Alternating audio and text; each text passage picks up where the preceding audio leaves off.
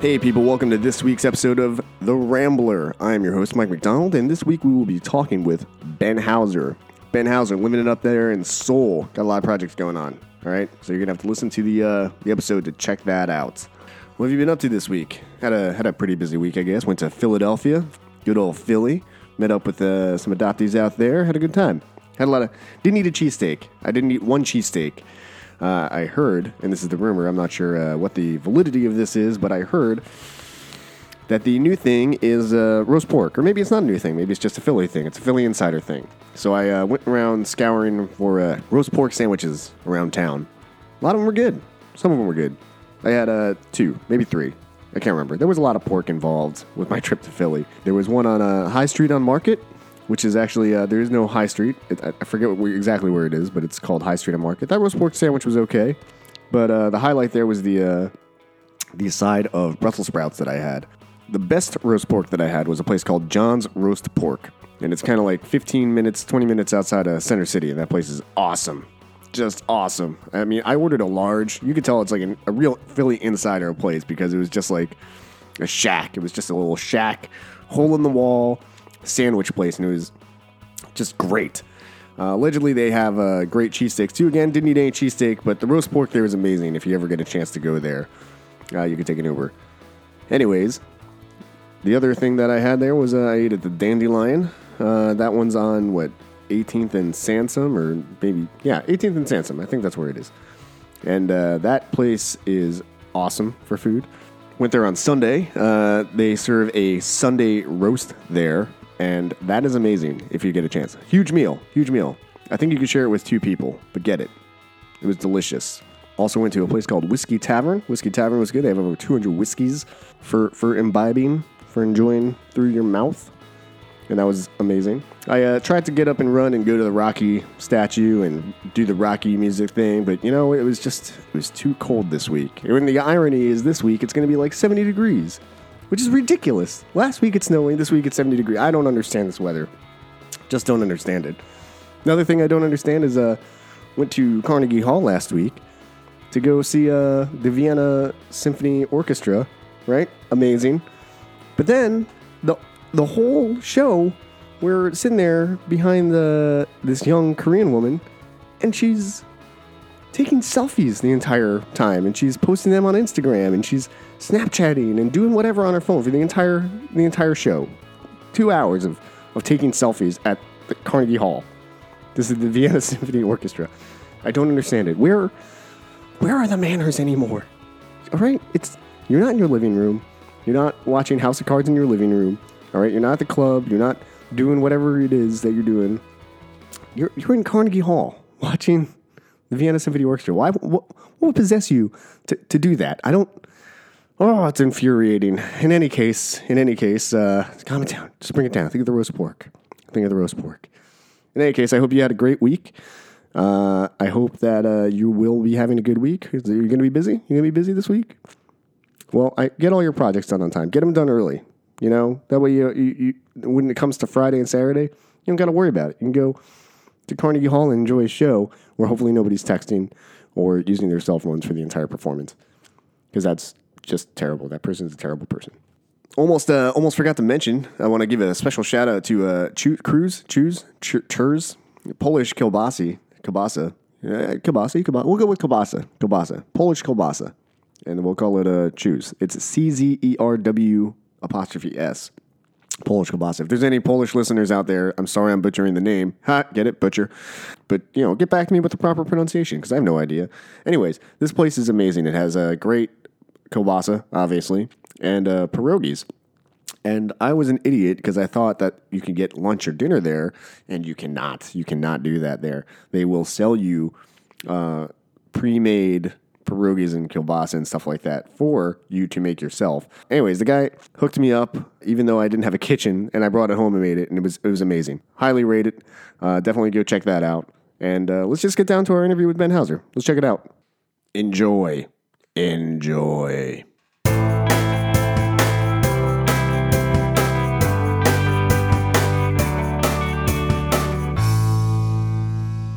So what are you what are you doing out there in Korea, anyways? How long you been out there? Uh, so I've been here for ten years. I thought it would be for like a couple of years, Mhm. but uh, uh, I've been here since 2004. That's a good amount of time. Have we met? I don't know if we've ever met. Yeah, we met at Dolce. Other than Dolce. I mean, that was that was. Oh, other Dolce. Yeah. Uh, I don't think so. No, that's Oh, weird. I was there from uh, 2008 to 2010. Uh, okay. Did you hang out with all the adoptees?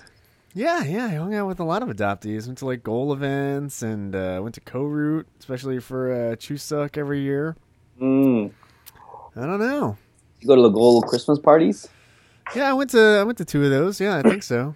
Because I went to, I think, all of those. I would hang out with like Day One and uh, Yep. yeah, all the That's right. people. I don't know. Oh, maybe we crossed paths. We must have but- crossed paths at some point. Mhm. So you've been there for ten years. How how's that going? 10 years, uh, great.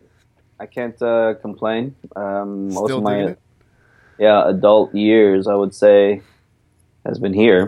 Mhm. So, um, is this part of the interview? Yeah, of course Oh, it is. okay. Yeah. so, do you want? Uh, do you want me to give you a quick history of Sure. or something? Okay. So I was adopted when I was seven.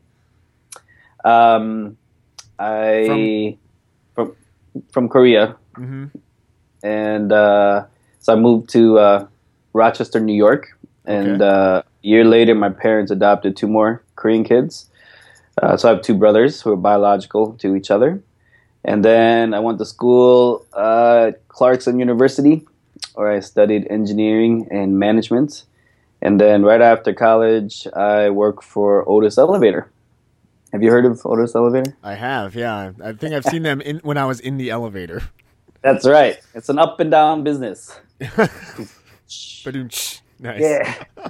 Anyways, I worked there for about uh, three years. Okay. And then uh, I was following the corporate path, and uh, you know, I was making pretty decent money. But I was in um, actually, I was uh, Albany was my uh, my my headquarters Okay. or uh, my territory, Albany, New York, and it was just not the best city for a young Asian man. I would say. Oh yeah, Albany is was- deep north. Ah, yes. Some interesting people there. Nice people. Nice people. Yeah, So those not too much going on.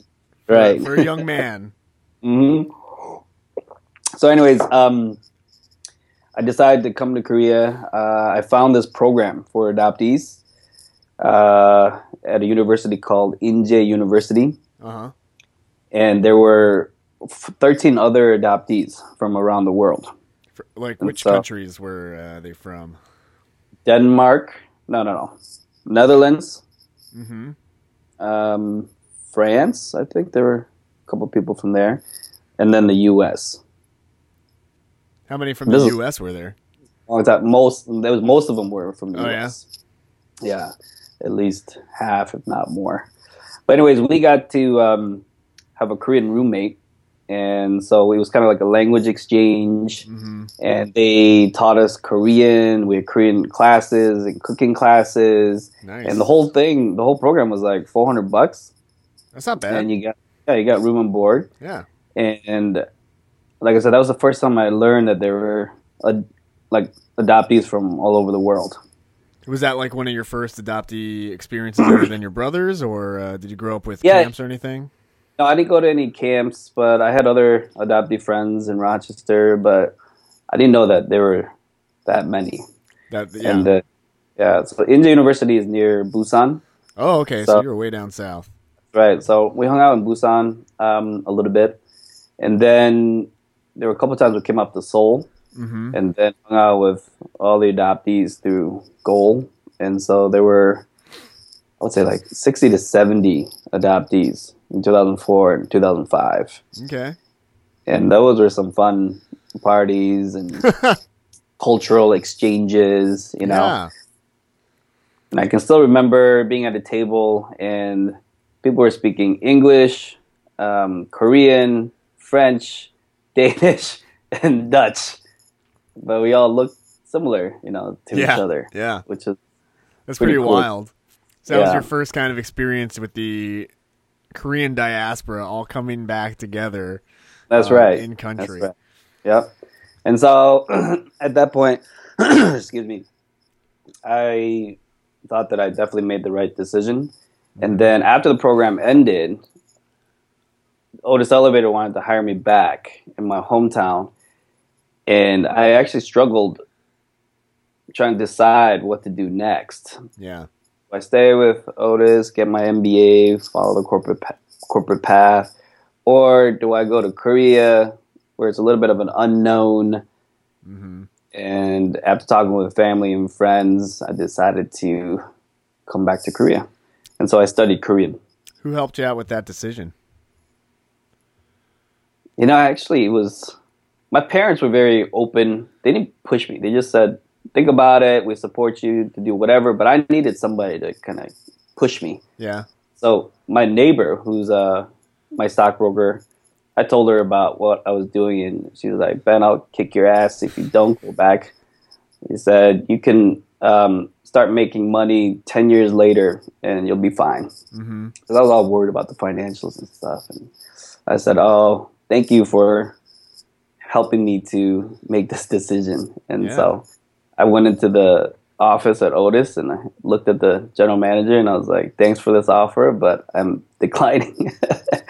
and his jaw dropped. like, sorry, but I gotta go back. Yeah. Well, it's good that you had your own reasons to go. Mhm. Now you've been there for ten years, so it sounds like you made uh, the right decision. Yep. So after about a year of studying Korean, I met a friend of mine through playing um, two-hand touch football, hmm and he owned uh, an English academy. Cool. And so yeah, and for the longest time, he was trying to like recruit me to Yeah. teach and work there, and I was like, I'm not gonna work for you. but eventually, I, I, I taught like a summer class. realized that the organization of the company was actually really good. So then I started coming out a little bit more full time, and then I transitioned into a managerial role, and then a hiring role, and then I was able to hire a lot of adoptees and other Korean Americans and That's awesome. Americans and Canadians. So I've been doing that since 2006, 2007. so you met him Yeah. when you came to Korea. That's right. hmm So what was the plan before that? You were just gonna show up and say, uh, see what kind of job offers everybody had. Uh, like I said, I came to just when I decided to come back to Korea. Yeah. I wanted to Korean and just experience the culture a little bit more. Mm-hmm. And I was thinking like a year, maybe two years. Yeah. But after like that first complete year, I started thinking a little bit more about work hmm in Korea, and then that opportunity presented itself, and it's not actually. Well, I guess it's business, um, but you know, my train my training is like I said, a little bit more technical, hmm but um, it was a new challenge, so I decided to go with it, and then I got to work with friends as well. Yeah. So um, it's been a good life, and then I was able to meet my wife uh, here in Korea as well. She's also an adoptee from Minnesota. I think you met her. Uh, yeah. Yeah. So, and we just got married last year. And congratulations. It sounds like there was a rash of weddings like all at the same time last That's year. That's right. That's right. I think we went to eight or nine weddings last year. Gee, that is a lot of weddings. yep, yep. So it was a lot of uh, celebrating. No kidding. Uh, so that's basically my story up to now. Um, I don't know if you want me to talk about all the different projects I'm working on now. I don't know sure, absolutely. Yeah. What are you working on? One of them is a fantasy story uh, Okay. for elementary school kids to middle school kids. Mm-hmm. Since we have been teaching students at the elementary school level for so long, we've identified what kind of stories the kids really enjoy. Mm-hmm. and so um, a couple of the teachers and coworkers of mine we got together and we brainstormed some ideas and uh, four years later we're pretty much at the final stage of this 200 page story That which is is a long story. nice. it's a it's a it's the first book in a series of five so It's it like took Game us of Thrones. Jeez. I know It's an epic. yeah, so I don't know if like we're gonna make it to the next four, but I, I think now that we know the characters a little bit more It'd be a little bit setting, easier to write. yeah, because you know trying to create the setting of a fantasy world it's a little bit difficult. Yeah, I mean, four years per book. That's a that's, that's a Right. commitment. But anyways, the main characters are adopted. That's So all. kind of like all great heroes, just like all great heroes. That's right. That's right. So there, it doesn't say in the story where they're adopted from, but they're Asian. Um, but they, uh, you know, have you know parents are American, and then they get sucked into the fantasy world, of course, and they find out that they're actually from there, and Whoa, that's Uh, awesome. they have yeah guardians there and um yeah hopefully it's it's fun but uh you know we're amateur writers um our head writer did most of the writing but we're doing editing How many uh, authors are on that? Well technically one head writer Mhm. but there's so i have three two partners who uh, we helped to structure the story story and edit it and stuff like that and then we hired another uh, more professional editor Uh huh. to really try to make it more professional and then we also had an illustrator um, so we have some illustrations in the book as well so i hope people like it um, but i'm being realistic that it's not going to be like a number one seller on the Well, best after no. this podcast, it's gonna nobody's Well, gonna be shooting through the roof. Legends of Agria. Uh, the first book's title is Hearts on Scales. That's awesome. How do you spell agria? A G R I A. Awesome. And where can you purchase this book? You can purchase it, well, in the future uh, through Amazon and iTunes, and so we're gonna have an ebook as well as a physical book Oh, nice. at bookstores. So, anyways, I'm not doing this interview to promote this book, but no, that's uh, all right. Hey, for those uh, adoptees who have kids and want to read a story, you know, um, yeah. where the protagonists are adopted, hmm uh, face some challenges and adversities, I think it will be interesting. and what is the uh, age demographic uh, for the book's target audience here? Like I said, like fifth grade through, you know, even ninth grade. I think it could be young adults. Yeah. It's, it's pretty long. Similar to, I would say, Harry Potter Okay.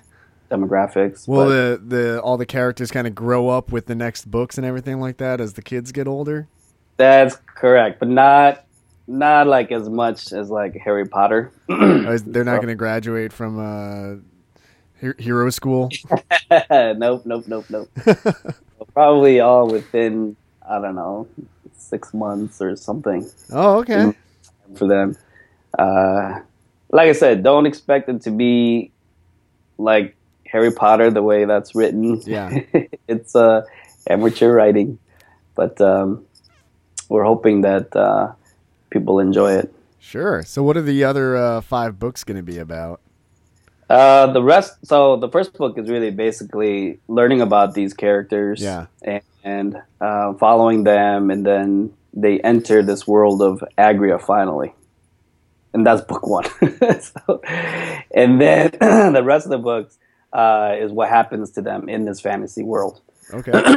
There's a lot of twists and turns and uh, interesting fantasy characters.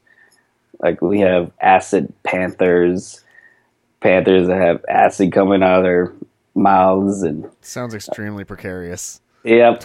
of course, there's dragons. It's a fantasy Nice, story. yeah. So all different types of uh, dragons that appear, and they all talk, of course. Yeah, like I said, you could probably finish this series in maybe even two books, but uh, we'll have to see. No, keep the money mill running. You got, you got to make as many books as possible, and then spin-off series. Maybe, maybe, but you know, writing it takes a long time. Yeah, tell me about it. So that's uh, one project. How many projects you got going right now? Uh, I'm also into uh, real estate investing. Okay, in Korea. Uh, actually, perhaps um, we started investing in the U.S.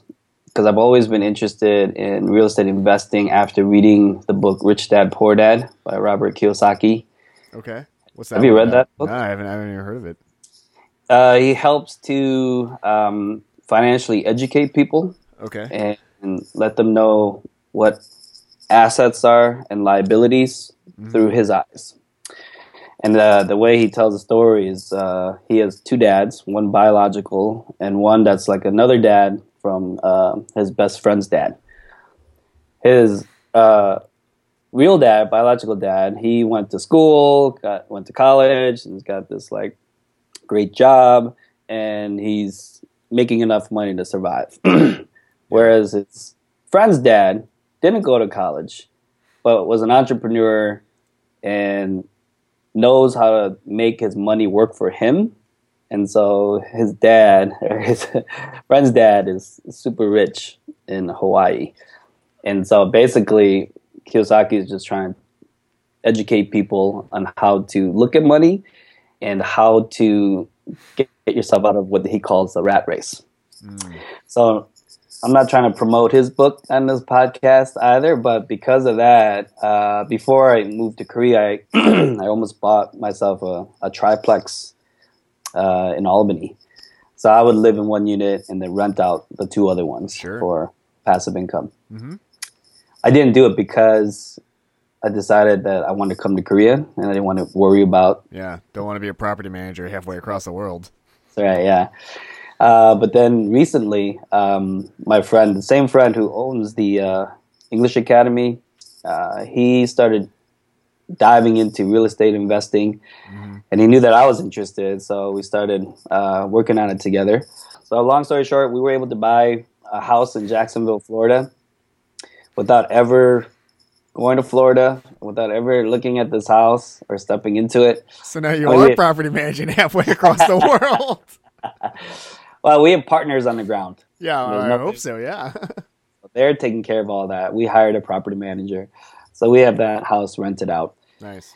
Um, but we also started a Seoul real estate meetup group here in Seoul. And last year we focused on uh, educating our members about investing in the US. So we brought on um, speakers, Are these for Koreans? uh, Koreans and foreigners here who are interested in uh, investing abroad. So we brought on some top-notch investors from the U.S. Um, BiggerPockets.com is a real estate investment uh, website where you can learn a lot of information about investing. We brought on, like we make, we connected with a lot of those investors, and then basically we would have seminars once a month, and then help educate our members. This year, we're focusing more on investing in Korea, and our turnout actually is, I think, a larger demand for that. So at our last um, last meeting, we had around forty people, and the speaker, he's a an urban development. I don't, I don't want to say guru, but he has his own website. He reads all the newspapers and he posts all the latest um, development in Seoul, as well as like transportation and where the new transportation is going to be, where all the new lines are going to be. And so we had a really great um, meeting, and and now you know because our meetups or whatever is, is to help promote networking as well. I've met other like-minded investors, and we will probably be investing in some type of property here. That's awesome. Yeah, Mhm. I feel like the so when I was in Seoul and I saw you at Dolce, I feel like Seoul, the area I was in, and uh, also Itaewon, it changed. It changed very subtly from what I remember. You know, six, five or six years ago. But wow. I also feel like Seoul is always expanding outwards. That's right. Like, they're always building new high rises and. Uh, I was reading online a couple of years ago. I don't know if they ever got around to it, building like those man-made islands on the Han River. That's right. all They kinds did. of crazy stuff and uh yeah it's probably that that sounds like a pretty lucrative uh business to get into out there in seoul Yeah, I mean, uh, we're not going to actually purchase these properties, at least not yet. mm-hmm there's all different types of strategies of kind of well actually you heard of airbnb Yeah, of course. Yeah so that strategy i think is prime right now Yeah. um, the government at first uh, did not like airbnb was going to like shut it down yeah. here Yeah. but then they realized that actually it's not that bad of a service and they want a little piece of the pie Sure. so they're changing regulations to allow airbnb and Money they'll come talks, up huh? that's right.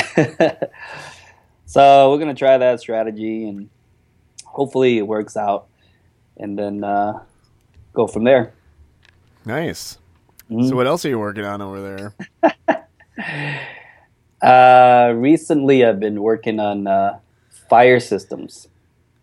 Um, have you heard of Kidde fire equipment? No.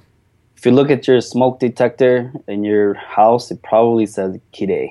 Okay. So I've met um, a Korean friend of mine who's in the fire and gas and oil industry. Mm-hmm.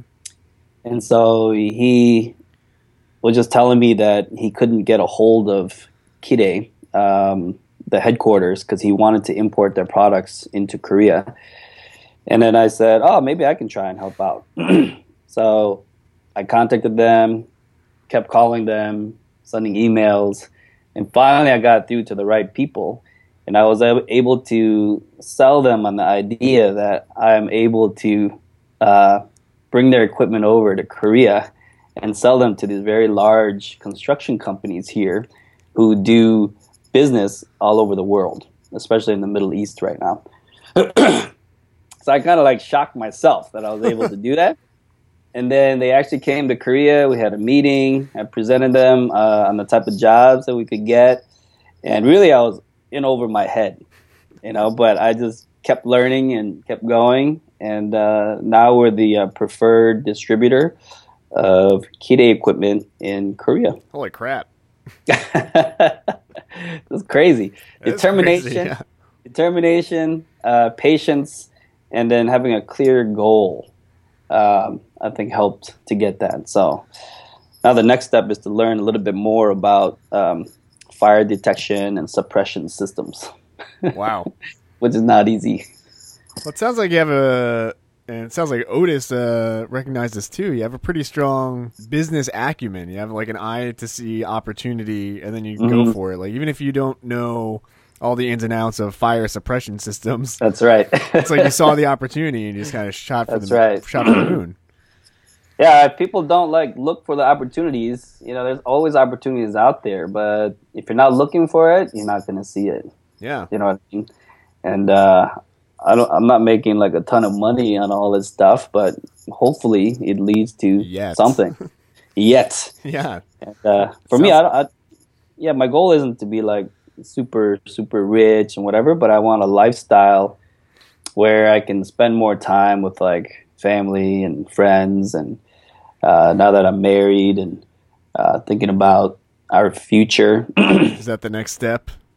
yeah, so I'm trying to figure out a way uh, where I can spend enough time, you know, with the family. Yeah. Well, it sounds like you're you're certainly keeping yourself busy. Yeah, a little too busy at times, but uh, you know, um, it's been a learning experience, and I've enjoyed the ride so far. And Yeah. uh, we'll see what happens in the next five, ten years.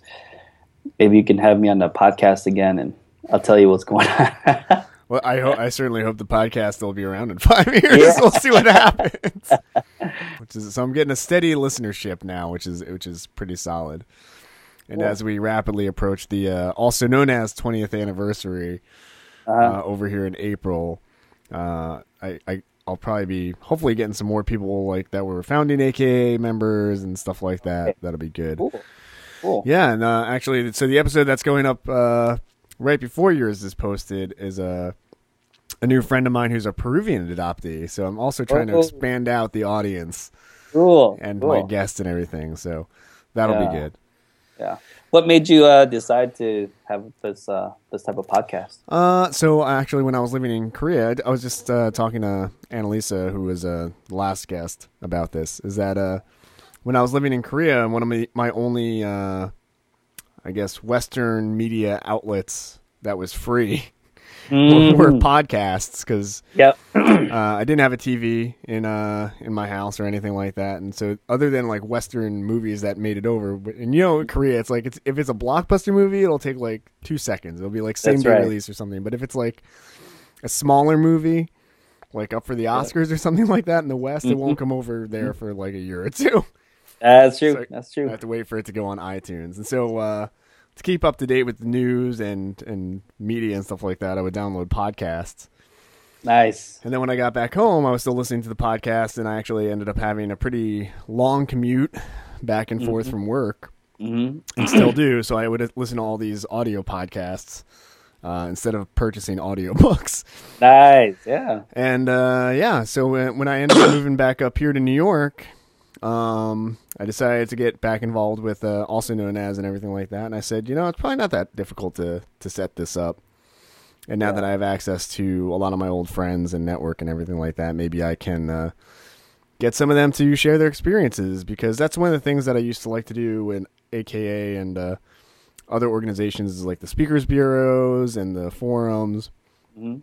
But unless you are actively going to those things, either as an audience member or, or a panelist or whatever, Mhm. there isn't a whole lot of access to adopt these stories, Right. right. um, especially orally. So I think the impetus for me was to record not, like one-on-one interviews like we're doing now obviously and, and i have been doing yeah. that way you kind of get an in-depth look at uh, who a person is and not just you know uh, not just their adoption stories but hearing about them and what their interests are and what their projects are so if they have like Mhm. books that they're writing or real estate things or whatever what kind of opportunities there are out there and you get to know uh, the more three-dimensional view of of each person Right. Well, I think it's a great idea. thank you i appreciate that I think you'll be able to get a lot of people. I think. I hope so. I'm I'm happy that you uh, decided to come on. I know, like, because when I was out in Korea visiting uh, and and met you, Mm-hmm. um, I was just kind of formulating it, and I was still trying to get people to say that they would come on the show. Ah, okay. and it's hard to explain like what the show is. Mm-hmm. And a lot of people, obviously, there are sensitivities, and people are shy about sharing their stories and stuff like that about adoption. So, um, some people are all about it, and some people are like, oh, when I explain it to them, they're like, I don't know if I'd like to do that. Ah, a lot of people are fairly private. yeah, you know, but there are those who are open to sharing their stories, and um, I guess I'm I'm one of them. yes, and I appreciate that. Mhm. We can uh, back up for a minute. Sure. Uh, so you said you were adopted at the age of seven. yes. So, yep. Did did you uh, grow up in your formative years in and around Seoul or Busan, or where where exactly in Korea were you from? So I'm from Dongdaegu, which is East Daegu, Okay. uh, little countryside. Mhm. Uh, I actually have a lot of memories of growing up on our little dairy farm in this little village. Mhm. And uh, I think I was like maybe four and a half when I went to the orphanage. Basically, um, my parents at the time, I actually thought they were my biological parents, but I found out later in the States that they were my adoptive parents or foster parents. foster parents. Okay. Yeah, and I had no idea. But Mm. I, I do remember having like a sister. Like my foster parents had like a biological daughter, Okay. and then I believe there was another one on the way, and I think it was just too many mouths to feed. Mm. So then, yeah, I remember being in the orphanage for about a year and a half, maybe two years, and then flying to the U.S. So I've actually met my foster family, and they treat me like a, a son. Like they came to our wedding reception party here in Korea. Oh, that's great. Yeah. Are they still Yeah. in uh, Dongdaegu?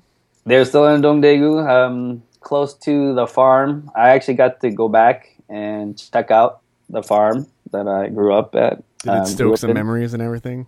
Yeah, definitely. Because I, I I was lucky because Daegu Stadium, like for the World Cup, Mm-hmm. they renovated and redeveloped the, the whole area right near my village. and the cutoff was right where like our farm was, so I got to see it.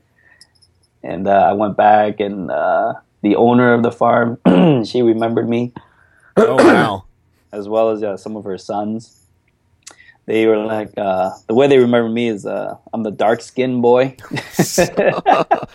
country boy. You know, Wow.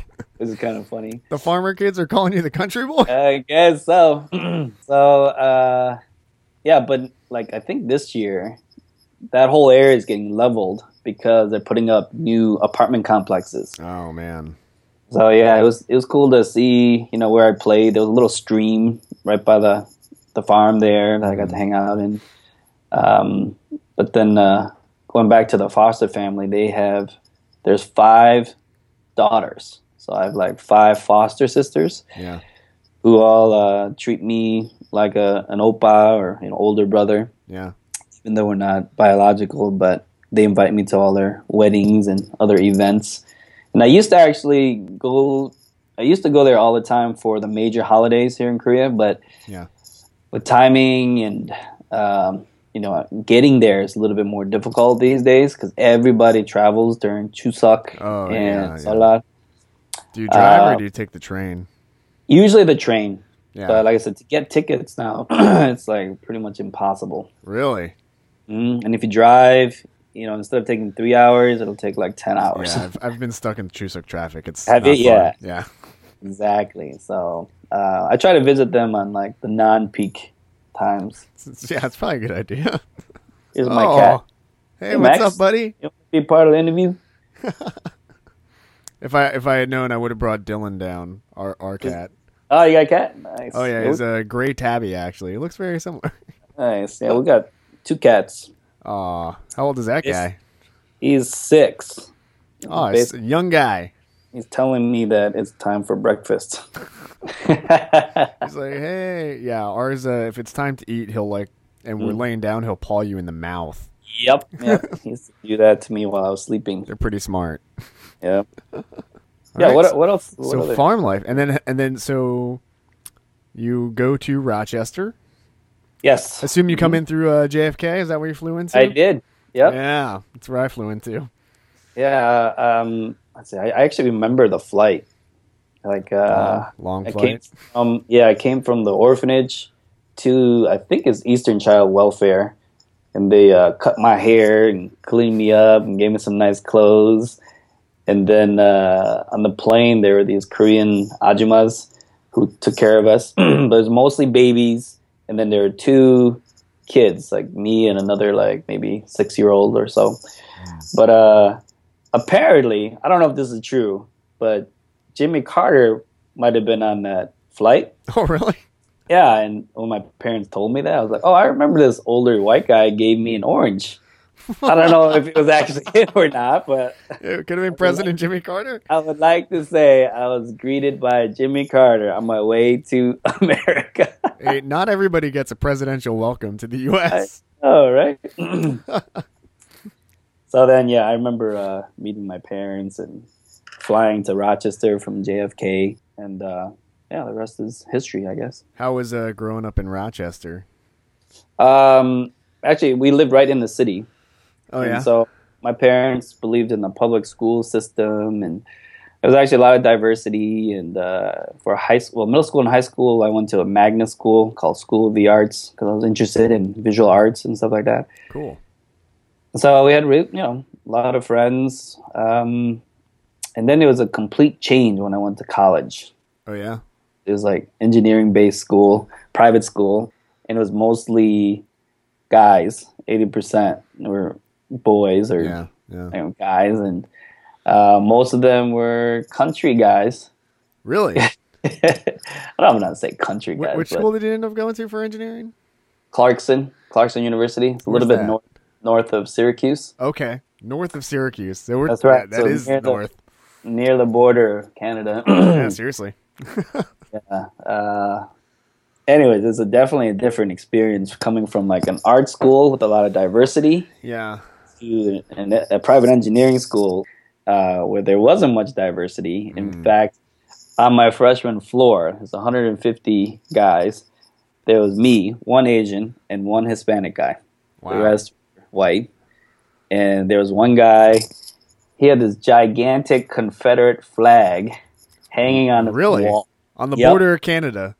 Yeah, I was like, oh my god, what? Where am I?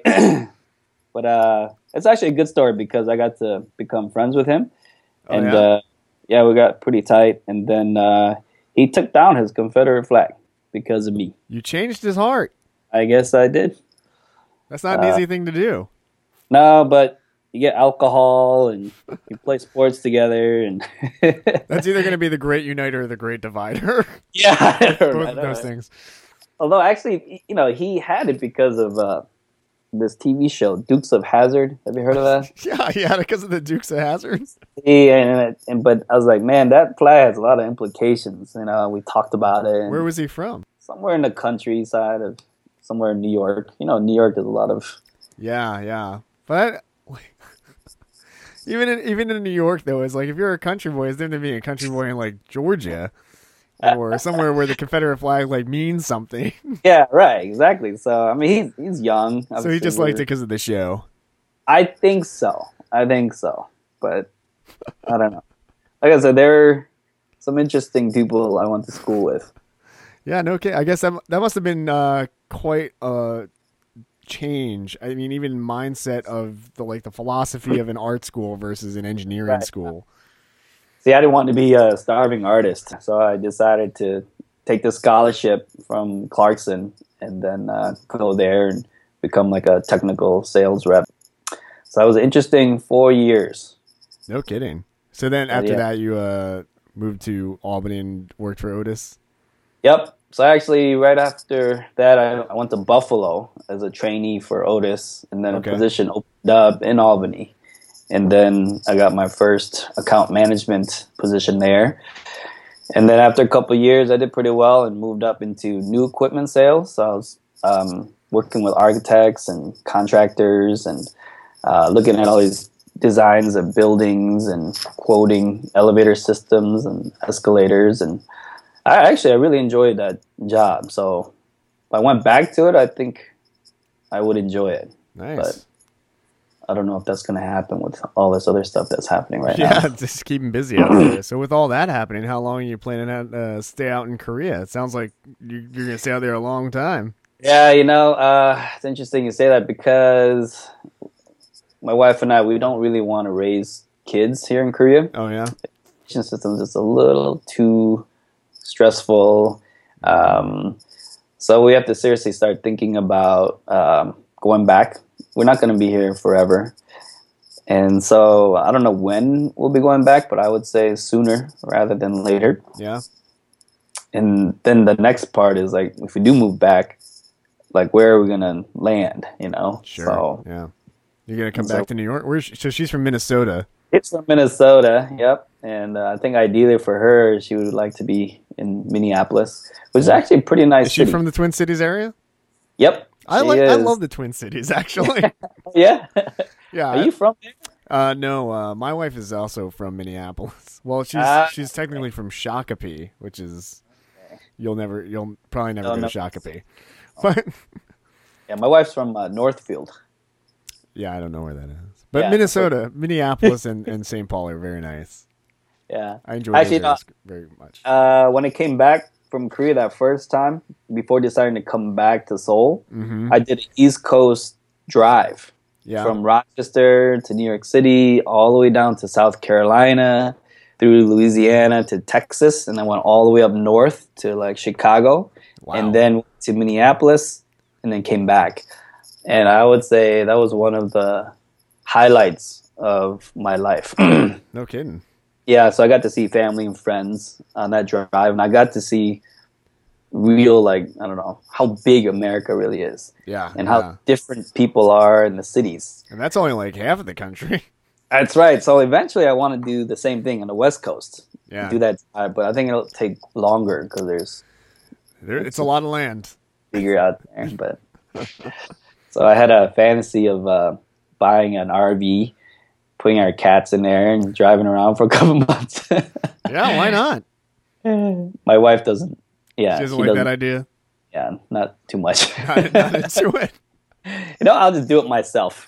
I used to have a boss. Uh, his dream was to retire, uh, buy an RV, and he was going to map out all like the college football games that he wanted to go through this season and visit them like across the country.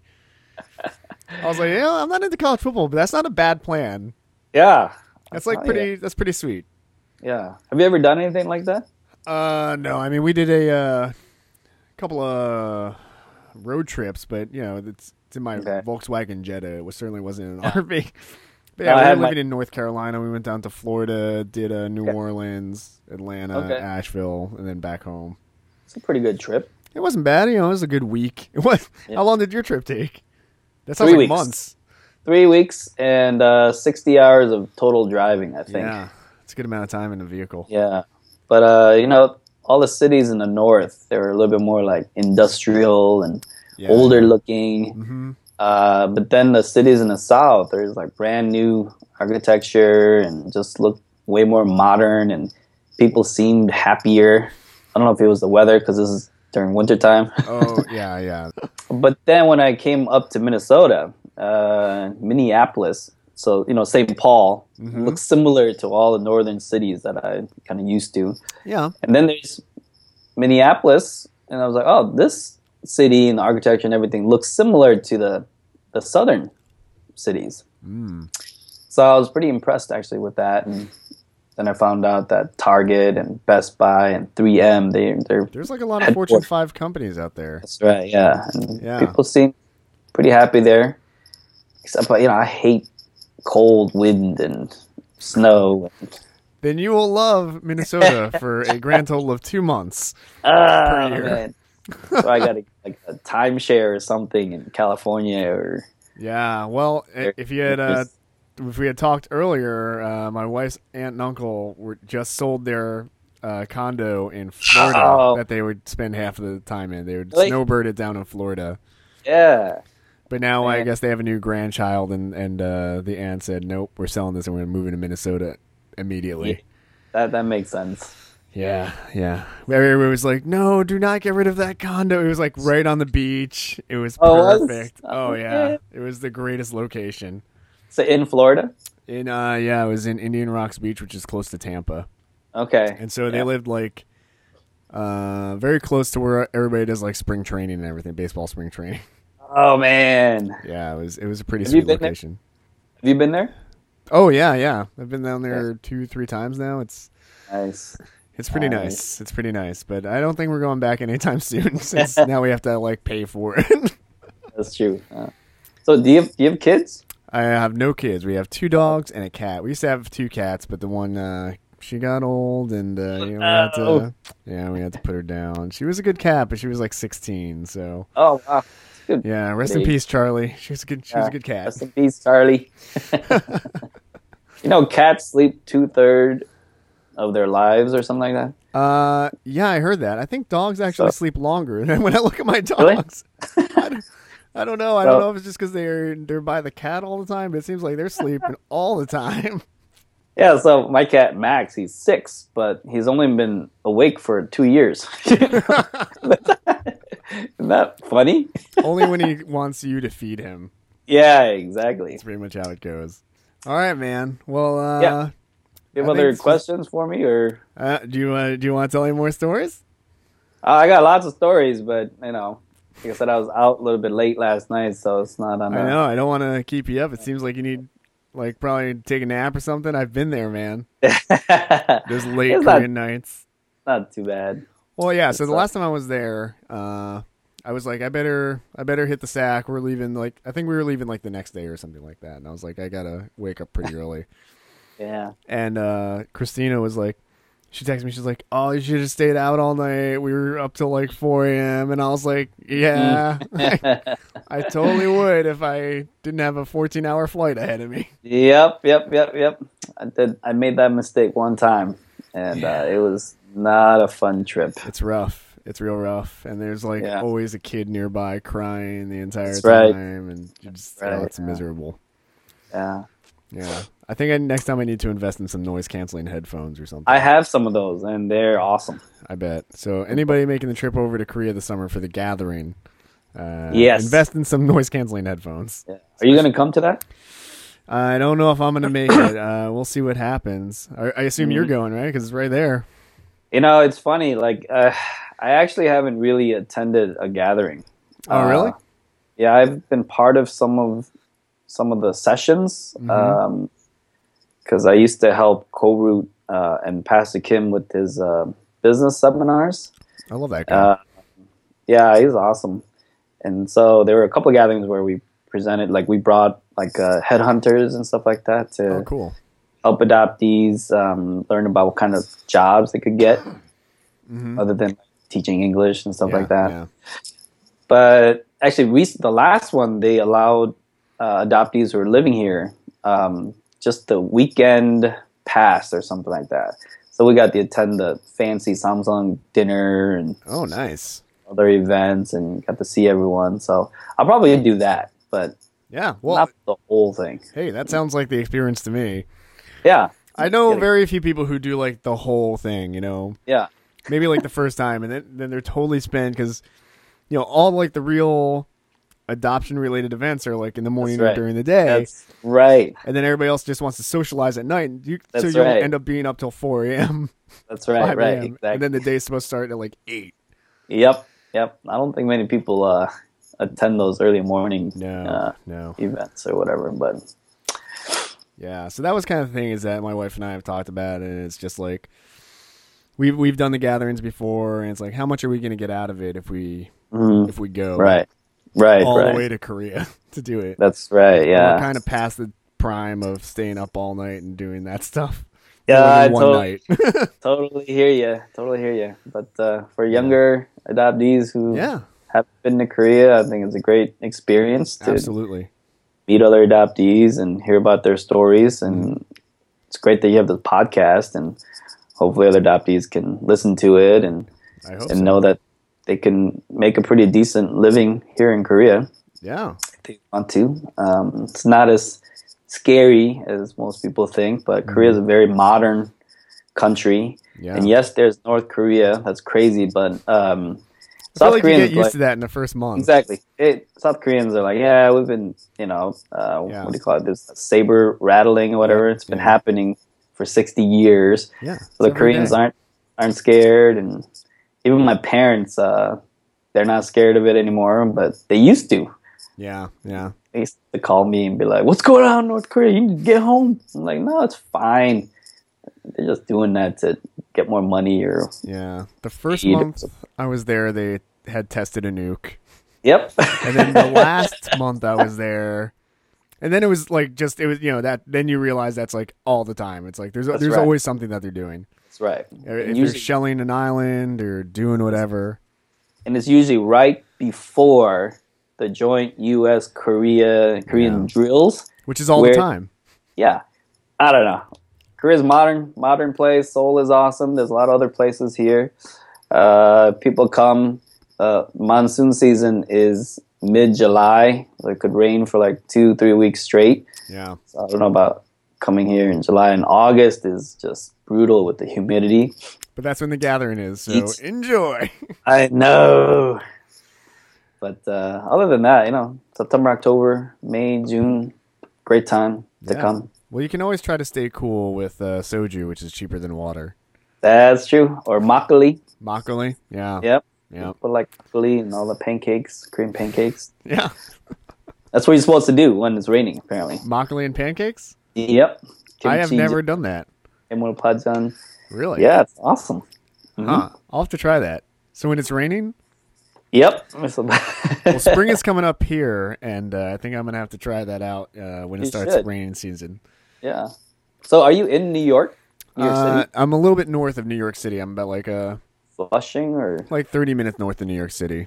No, I still consider Flushing part of the city, even though it's kind of way out there. Got it. Okay, okay. Yeah. So if uh, if if you're surround if you know the area, I'm kind of like uh, I'm like 10, 15 minutes from the Tappan Zee Bridge, Okay. and then yep. like 20 minutes, 30 minutes from the George Washington Bridge. That's not bad at all. You're pretty close actually. Yeah, yeah. It's like close enough for me. Yeah. Do you get into the city often? Yeah, we just uh, we went in last night and came back today. We Cool. We, we go quite a bit. quite a bit. Yeah. Koreatown or Yeah, well, we do K Town. Uh, today we were uh, kind of down in the village area. Uh, where else? Actually, lately, so uh, I, I don't know. Are you familiar with Palisades Park in Fort Lee in New Jersey? uh, I think I've heard of them. So they're basically uh, mini Korea, like those Ah, two towns. Okay. And we went that. to dinner last weekend in Palisades Park, Uh-huh. and uh, we went to this Korean restaurant, and it was basically like being in Seoul. Oh, Like- cool. we looked out and we were like, we're in Korea right now. they had the table grill going. Nice. Oh yeah, it was crazy. It was like none of the waiters or waitresses spoke English. It was like all Korean. Mm. They had the boricha. It was insane. Uh, did they have the noraebangs? Singing oh yeah, there's a ton of noraebangs there. Yeah, it's crazy. it's like yeah, there, you might as well be in in Seoul. Yeah. Yeah. Well, you live in a great spot, I think. It's not bad. It's not bad. New York bad. City is pretty awesome. Yeah, we're we're uh, living it up as much as we can over here. Yeah. So uh, if you ever come over to New York, uh, we'll definitely have to hook you up. Yeah, I will. Because my dad still lives in Rochester, so I try to get there once in a while. So. Yeah. Well, that'll be We'll good see. next time you're uh, around the city. Yeah. So we'll have to hook you up. Yep, Sounds good. All right, man. Well, thanks for the interview. Uh, yeah. My brain is starting to. starting to melt a little bit. yeah, We'll uh, feed your cats and then uh, I will. and then take a nap. I think that'll be a good plan. That's going to be my plan. But uh, good talking with you, Mike, and um, good luck with the other podcasts. And I'll try to talk to some of my other friends if they're interested Yeah. and let you know. Well, tell them to listen in. They can listen to this show. They can listen to all the past episodes. They're all on uh, iTunes and on Android and online and stuff like that. Now, is the show called The Rambler? or Yep, it's called The Rambler uh, with Mike McDonald. Got it. just search it. Cool. I'll All try right. to download some. Yeah, thank you very much, and uh, good luck with all of your various projects that you're working man, on. You thanks. sound like I a need busy it. guy. See what happens. All right, well, can uh, are you on Twitter or Facebook or anything? People can follow you somewhere. Uh, I'm on Facebook. Uh, I actually don't use it too much, but um, and I have Twitter, but I don't use that at all either. So Where can uh, if if new adoptees are coming into country and they need advice Yeah. on a business or how to get work in the Yeah. country or whatever, how how can what's what's your uh, best avenue for them? uh, I would say Facebook. Just All look right. up uh, Benjamin Hauser, H A U S E R. Um, should be able to find me. All right, sounds good. And they can get a Thanks. get a job at the hagwon. Hey, you never know. That's yeah, right. Possible. All right, Thanks, well, thanks for coming on the show. Have a good Sunday. Have a good night. Yep. See ya. Bye.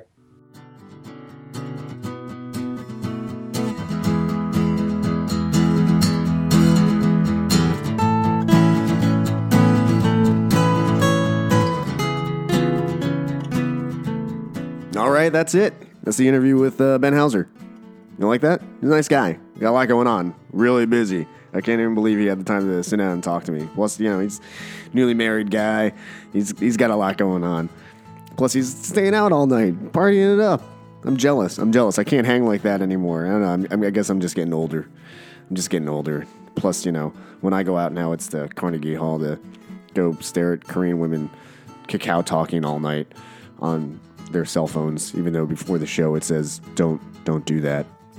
I mean, not specifically that, but it says turn off your cell phone. You know what I mean. You know what I'm saying. Like, don't even go to the movies and do that. If you see that, this is why I need to go to Alamo Drafthouse. Shout out to Alamo Drafthouse. Uh, I think there's a one in Yonkers now. I'm probably going to start frequenting because it's going to bring my blood pressure down in terms of my movie going experience. You know what I mean? You know what I'm saying.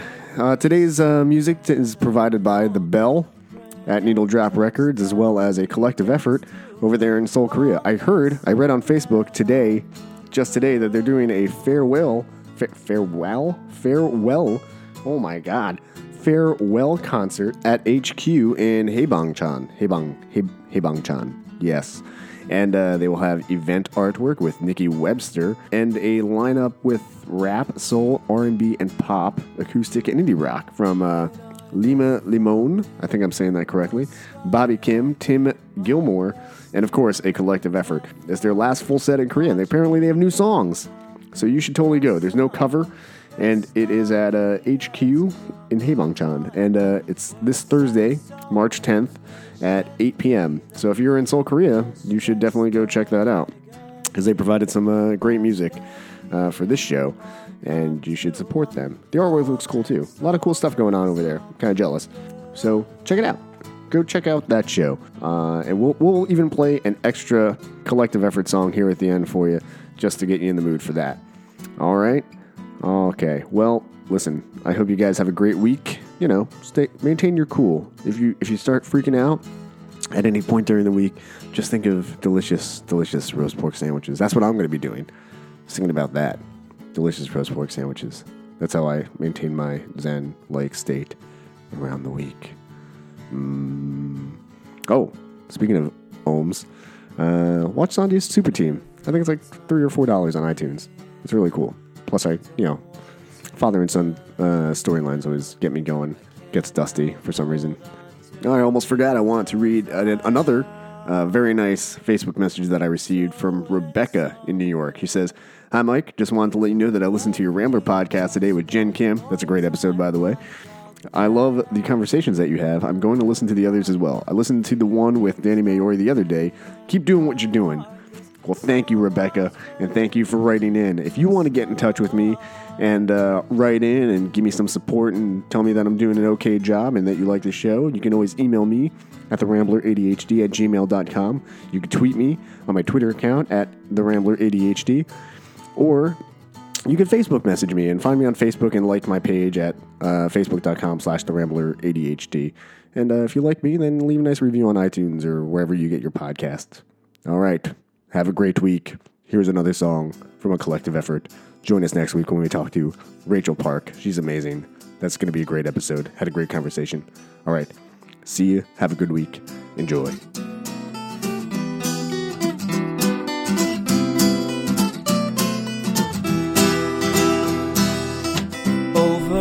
Over over, my hands on your shoulder. The weather is changing, the air's getting colder, and into a moment when I've lost my focus to articulate what I felt when I wrote this.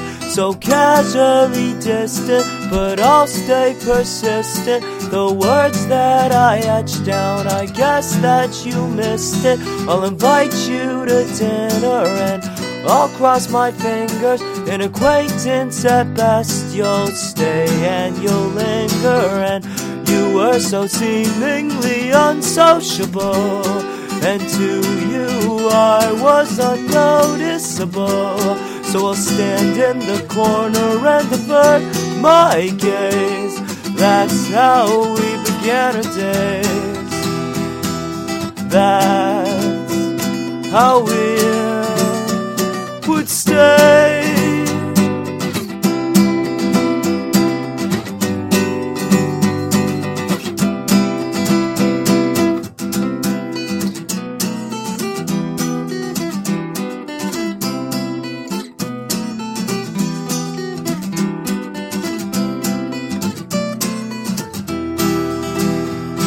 a measure of courage, and I felt discouraged. The boundaries maintained, they flickered and flourished, and into the evening, the beautiful scenery, the path that we walked on, we found subtle meaning. A collection of knickknacks so cleverly mismatched, we built them together. We'll smile when we look back, the timing was perfect.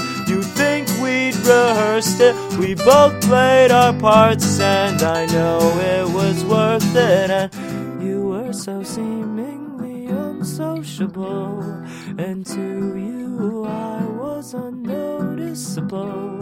So I'll stand in the corner and divert my gaze. That's how we began our days. That's how we end. And every time that I tried to talk to you, you were occupied with something else to do. Over and over, you guarded your heart, and I would slowly fall apart. That's how we would start.